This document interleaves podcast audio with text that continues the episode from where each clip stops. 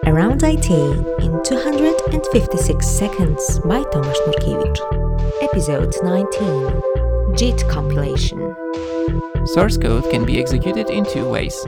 Language implementations in general either interpret or compile it. In order to run an interpreted program, you need one extra binary, an interpreter.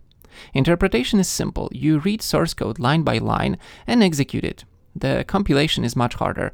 A special program called a compiler reads your source code ahead of time, AOT, and translates it into machine code. After this translation, your program is standalone. You don't need a compiler to run it, only you and your CPU. Turns out this distinction is not that clear at all these days. Almost every language implementation performs compilation behind the scenes, and many languages that have a compiler produce code that needs interpreter anyway. What? Okay, let's take Python, uh, standard Python, as an example. Python is clearly an interpreted language and there is no compiler involved. Yet, you might have come across PyC files.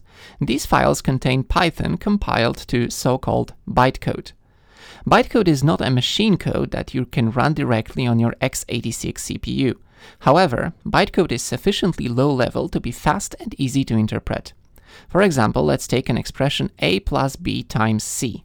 An interpreter needs to understand that multiplication precedes addition, unless there are parentheses, which interpreter must take into account as well. In bytecode, on the other hand, this expression looks like this. Load A, load B, load C, multiply, add. Yeah, I know it sounds low level, and that's the point. A bytecode interpreter is much faster, but it gets even better. At runtime, an interpreter may dynamically translate bytecode into machine code. So this abstract assembly-like code is turned into real CPU instructions. At runtime, when the program runs for sufficiently long. So an interpreter becomes a compiler. A compiler that's often very effective because it understands particular CPU architecture. A traditional compiler is run once on developer's machine. Produced machine code needs to run well on every architecture. Alternatively, a developer compiles the same source code multiple times for each CPU type. In general, this is impossible. Each CPU is different in capabilities. Also, each program execution is different, and optimizations applied once may not work so well later in the future. An interpreter that's capable of compiling bytecode takes all of this into account. Code is optimized for a particular usage pattern. Also, an interpreter can take advantage of CPU features like vector instructions. This technology is known as JIT, just-in-time compilation. JIT is used all over the place. Besides most Python implementations, also JavaScript is typically JITed for performance.